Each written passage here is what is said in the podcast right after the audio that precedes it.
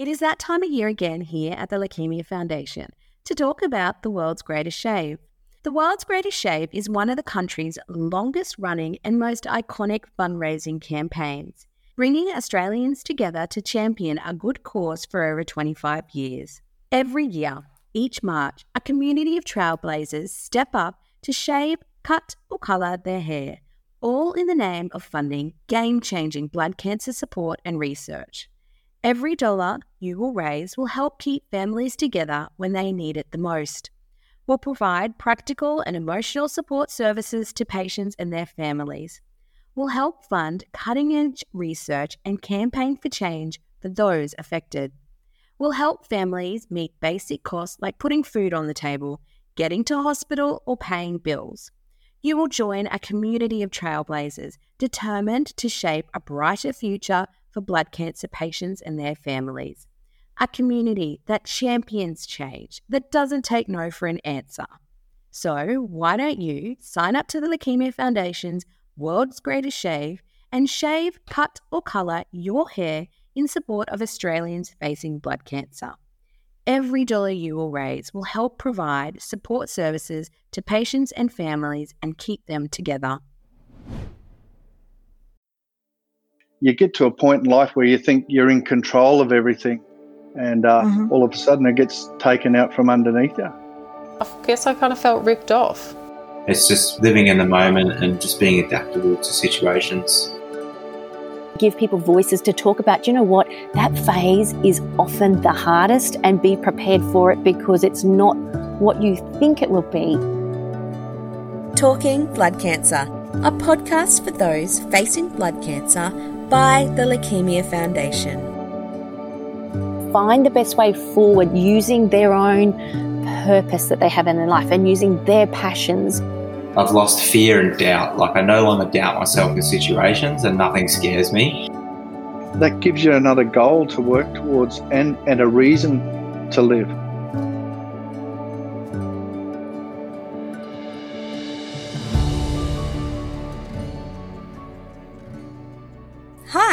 I'm Kate Arkative, and I am the host of Talking Blood Cancer. This podcast shares the stories of the people we have connected with who have faced a blood cancer so that you, our listeners, can gain insight, find purpose, and take inspiration.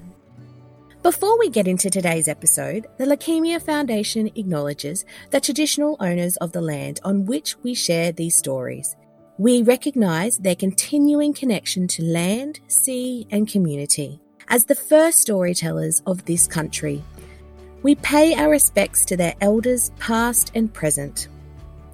This story may contain content that some listeners may find difficult and challenging.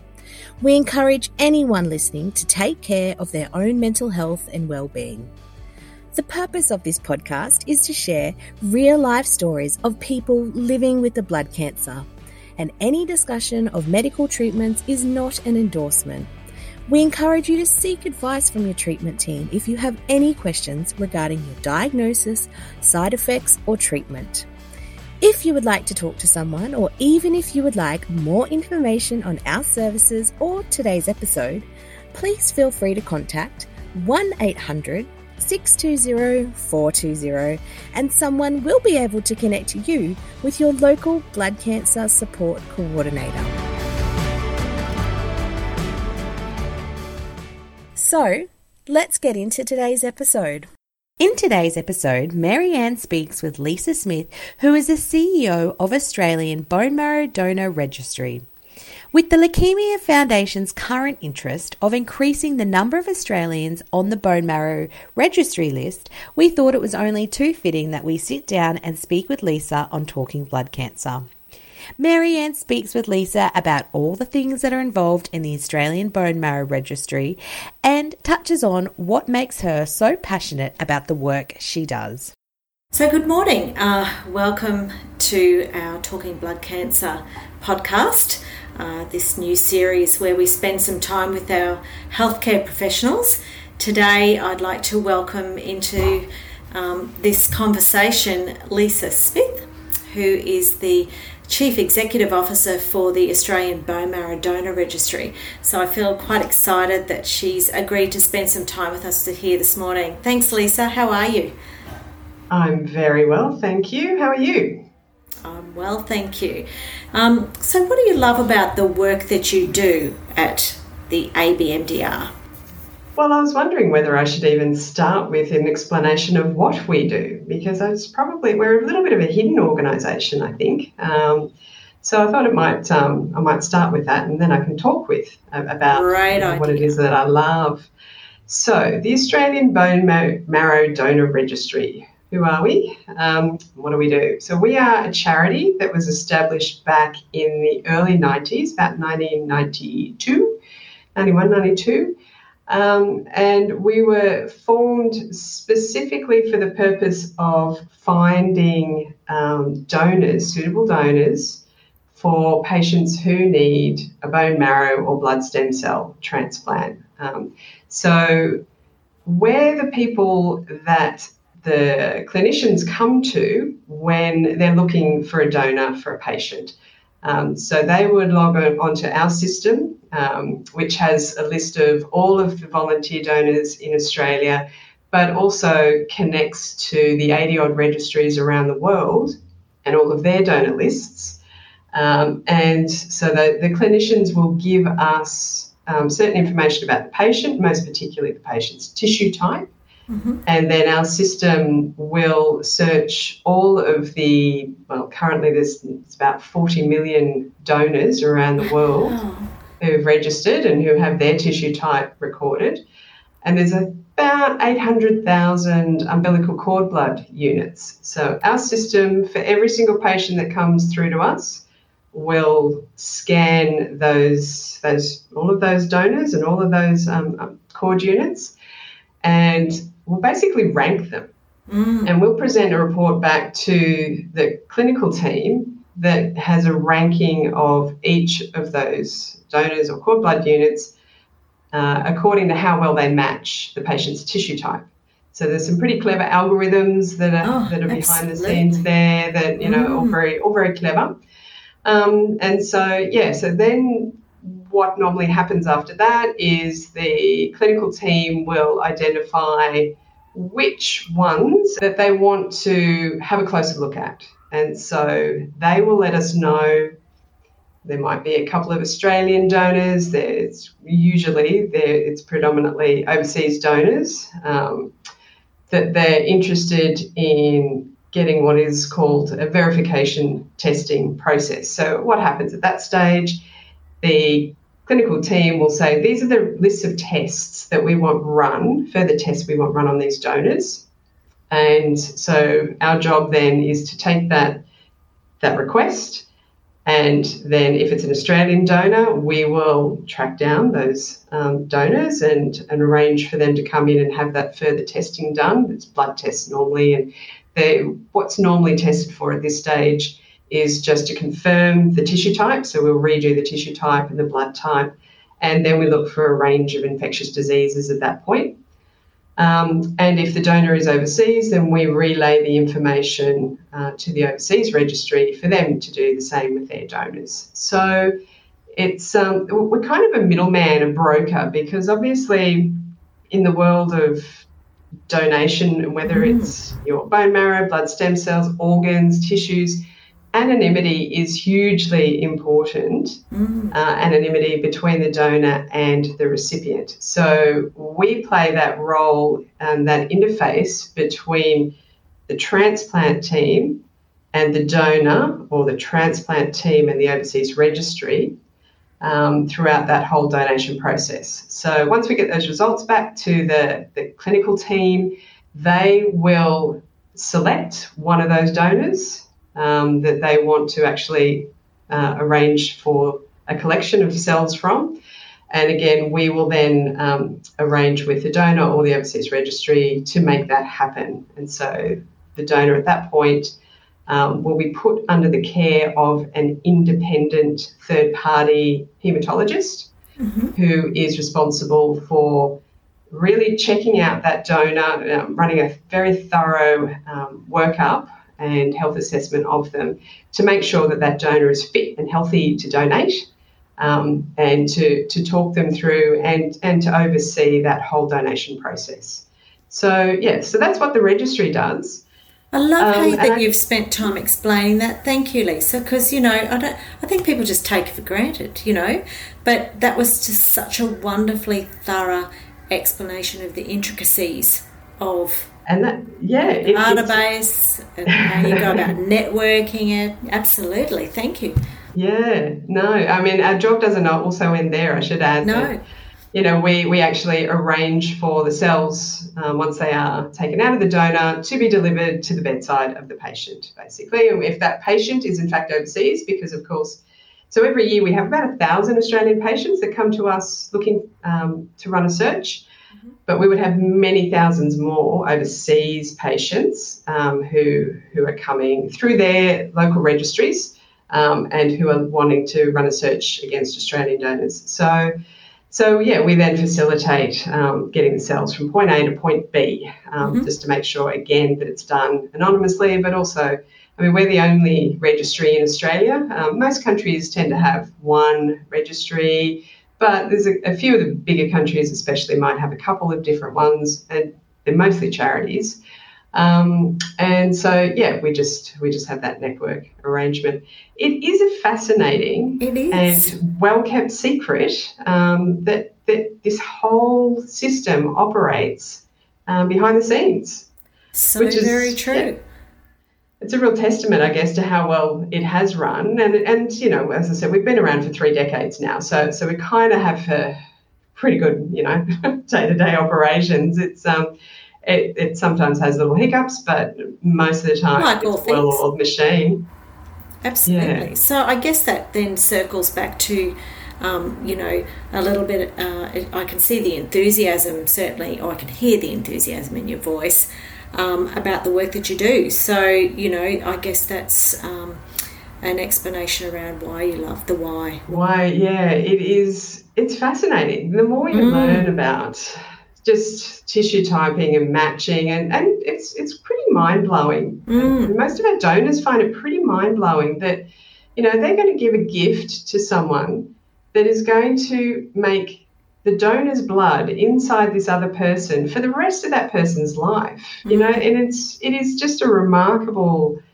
to, to think about it. I mean, uh, obviously, organ donation, tissue donation, all of these things are remarkable, but it's it's just something about the idea of your cells going into somebody else to make your healthy blood um, inside their body forever um, is is is mind blowing. So yeah, I, I just love the oh the, the complexity, the the absolute you know the the gift nature of it, um, and yeah, being a part, just, an active part of being a part of that facilitation. Yeah, being you know? a part. Of, yeah, and that global network. So yeah, no, that's it.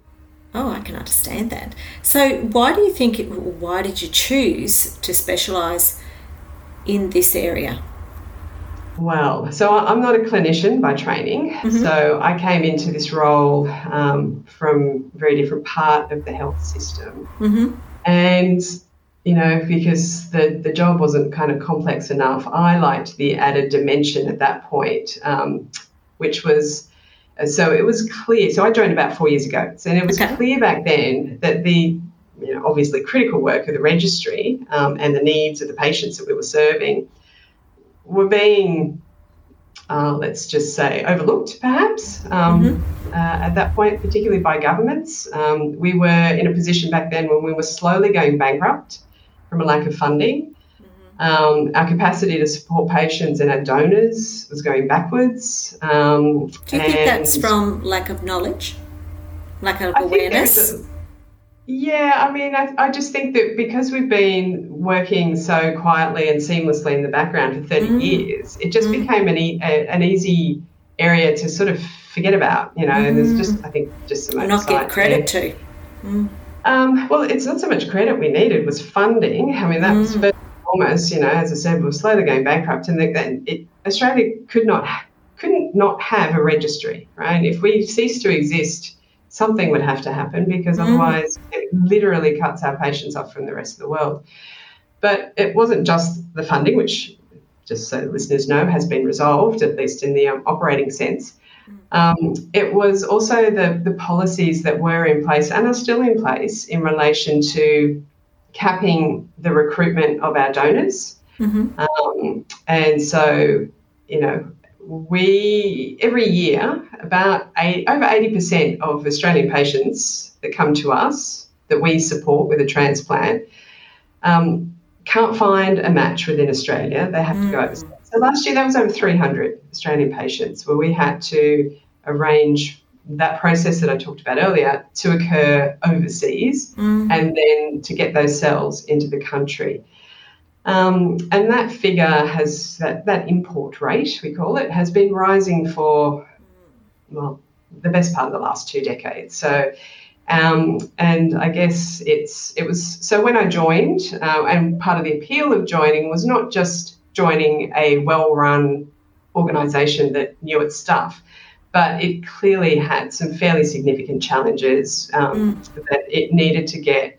It really needed to galvanise, I think, stakeholder community um, mm behind, and we needed to to make people understand that you know, this this is an area that that does require some critical um, government attention and some funding, and you know, on behalf of the patients who who can't who should not be expected to really be you know rallying at this cause um, because they have much bigger issues to confront yes. their own. Mm. So, so you know, to, to take up the, the cry, I guess, on behalf of those patients that that this isn't good enough. What's going on right now? It does need to be fixed. So, so that's been, I guess, for me, um, my background is is working in these types of complex stakeholder government funding type of areas. So, so it had that particular appeal. Well, that we're, they're, they're very lucky to have you then, Lisa, because you always need someone with drive in that area. So, are you, you know, are you able to share a pivotal moment that shaped you into the person you are today? Any pivotal moments? Um, oh, look, I've always been, I guess, very sensitive to and, and outspoken mm-hmm. about injustice or inequality. And I think Passionate. I put that down to having three brothers and oh. being the only girl in the family. Um, I, you know, it is burned into my brain all of my the injustices that I suffered, and I say this jokingly, of course, but suffered at the hands of my two older and one younger brother. Um, Middle child. Whether, yes, I and distinctly recall the, the, the bone breaks and the yeah yeah all of the times I get in trouble for anyway yes. So so I think that's probably shaped me into somebody who's prepared to be quite um, you know outspoken about something that I see that isn't right. And I think for um, then that that took me because I've had a very bizarre uh, personal career. So that took me into um, the environment field back back mm-hmm. in the day because um, you know, this was this was back when climate change was just starting to to gain that sort of um, public recognition. So back in the in the 90s, early 90s in particular, um, and you know, trying to to do good things um, in that space. But that that quickly, I had that realization that's that's quite depressing. Um, yeah. That's quite a depressing, you know, out long term outlook, and that if I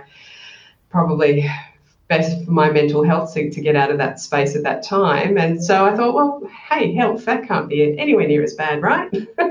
Certainly. And it's got to have all the rewarding kind of, you know, benefits of doing good things. So, so yeah, that's, it's, um, it's a bit of a, a strange career trajectory I've had, but that's how I ended up here. Right. Did you have any, um, did you have any personal experiences with haematology patients that, um, helped no. shape your thoughts? No.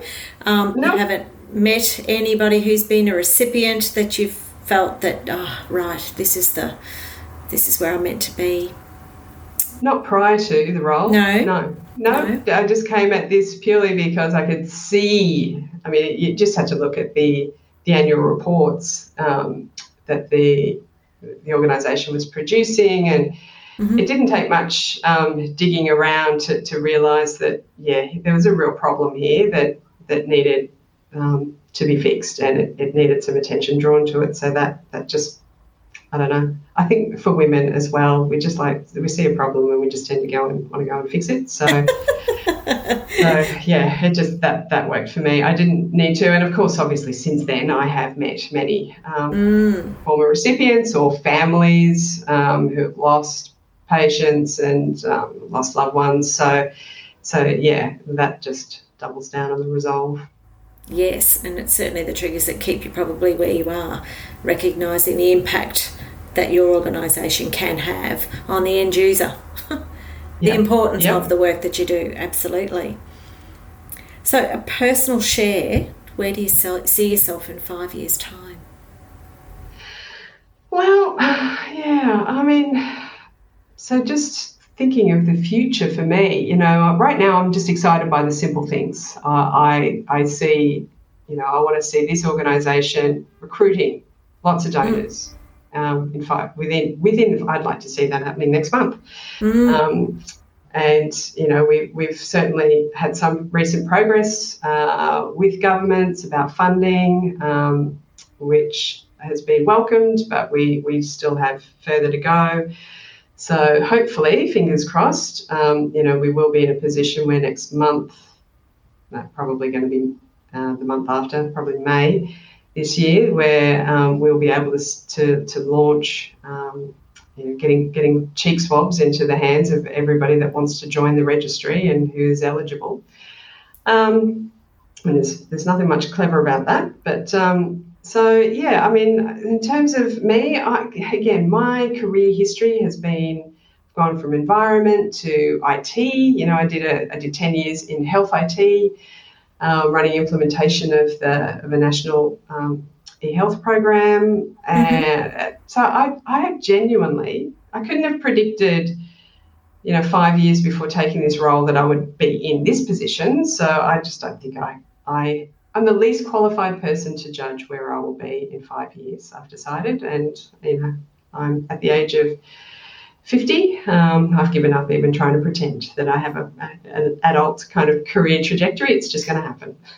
you know what? There's something I really love about that, and something I certainly share with patients. You know, that ability to just sit happy in the moment and immerse yourself in where your passions are at that given moment and just trust that life will present what it needs to present, and yep. you just take that next step one day at a time. That's pretty much it. Yeah, yep. yep. But um, no, I, I, do love that. So, what what do you see now as CEO of Australian Bone Marrow Donor Registry? What's your favourite part of your role? Oh, I mean, I've spoken about the complexity and you know just just seeing the positive outcomes. Um, that are there, and but also just the team. I have to say, mm-hmm. like there's this.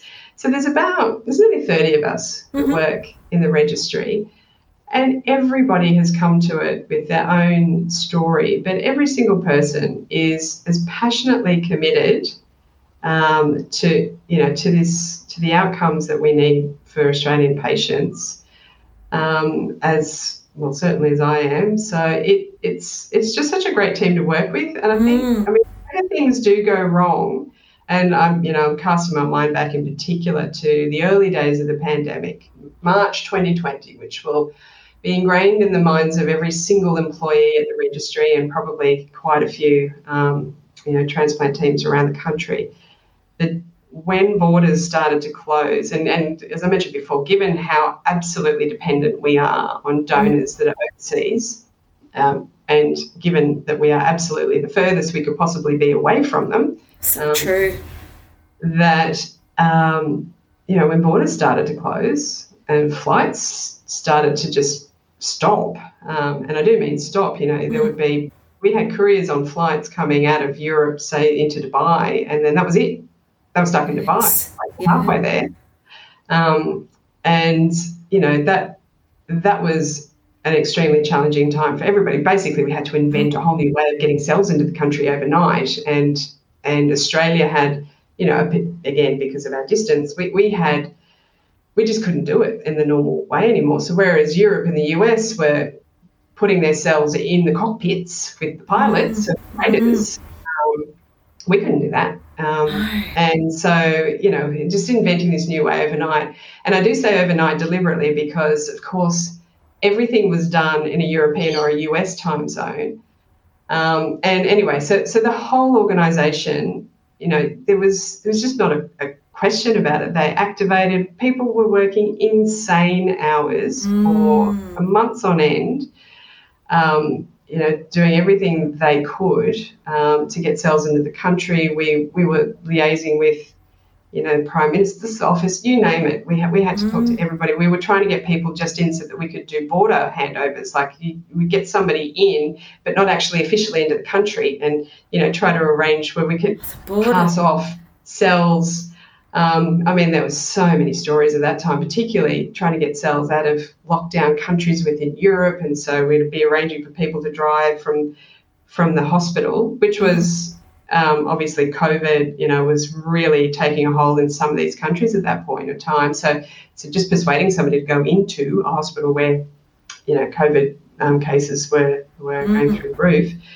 Um, but to grab these cells and then drive them to the border and then to hand over at the border again another to somebody else to then drive them to the only working airport that could then get them out of that part of Europe and, and into you know some other part that oh god it just the stories went on. Oh, so um, complexities. But, but and, and the whole team just rose to the challenge mm. you know absolutely admirably. Um, no just just unquestioningly. And and to see that level of commitment and sustained for such a long period of time um, with you know, I have to say again, you know, just no real recognition. They're all doing it for the love and, you know, for, for the benefit of the patient here. And every single person appreciates just how important these cells are to the recipient. You know, it is life or death that they get mm. these. And, um, and so, yeah, we just, the, the team just goes above and beyond. And that's just such a, you know, a, as as the CEO of that group of people, that's definitely going to be my favourite thing. Well, congratulations on that because um, it's so important, and I think people don't give it enough.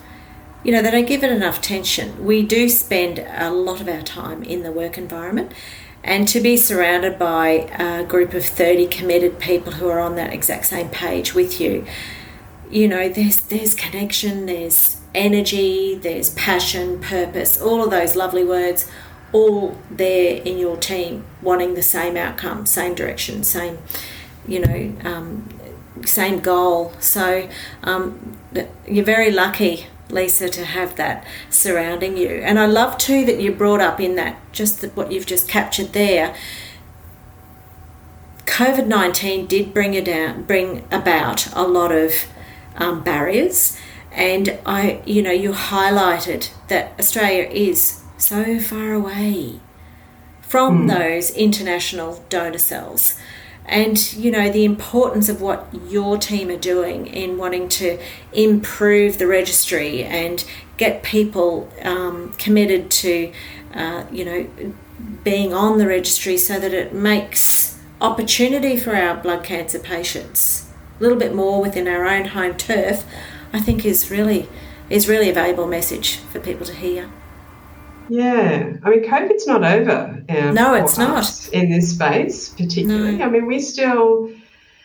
So, so that shift that I was talking about in terms of inventing a new way of getting cells into the country, that was to get those cells cryopreserved and then freighted, and that mm. still mm. has to happen for the vast majority of, of overseas imports of these cells because we still haven't returned quite to the to the frequency of um, flights into Australia from the range of um, cities that that we used to have access to. Because obviously, you know, you can't. It's not good enough to have one flight a day or one flight mm-hmm. every couple of days. You know, you need to have multiple flights on a day so that if if a collection takes you know half an hour an hour longer than anticipated then the whole plan doesn't fall apart Mm. Um, so, so we've shifted to this cryopreservation, and um, and we still, you know, we are still doing that and bringing them in. And, and there was, you know, the un- recent um, unfortunate events where cells were, you know, extensively delayed um, mm. in arriving um, for a Brisbane paediatric patient. Now, fortunately, um, you know, that's that's proceeding and it doesn't um, appear that there's been any um, patient impact. But certainly, you know, there are instances where where we can point to where, where this you know this this approach this that we've had to adopt that we don't want to adopt because it, it just carries with it certain risks that we would really rather not have particularly compared to you know using a donor that lives in the same city or you know mm. just up and down the coast from you yes um, uh, that presents so so yeah we're, we still every day are dealing with ongoing covid related impacts um, in this transport chain that that um, I think, well, most people want to move on. Um, yeah, and I think we'll probably be the last part of the health system to really recover, if you like, from from COVID mm. in that regard. Absolutely, and I can see, yeah, I can see the why behind everything that you've shared there. Um, but um, certainly, I hope that uh, you know you know that certainly us uh, Leukemia Foundation value the work that ABMDR do and um, we do see you as a absolutely valuable connection um, to have for our blood cancer patients. And um, I think it's wonderful that you've been able to give a very good overview um, of the services that you do provide, the complexities that you have had, and the need, highlight the need of, you know, um, uh, further information, further awareness, further registration um, for that um, Australian Bone Marrow Donor Registry.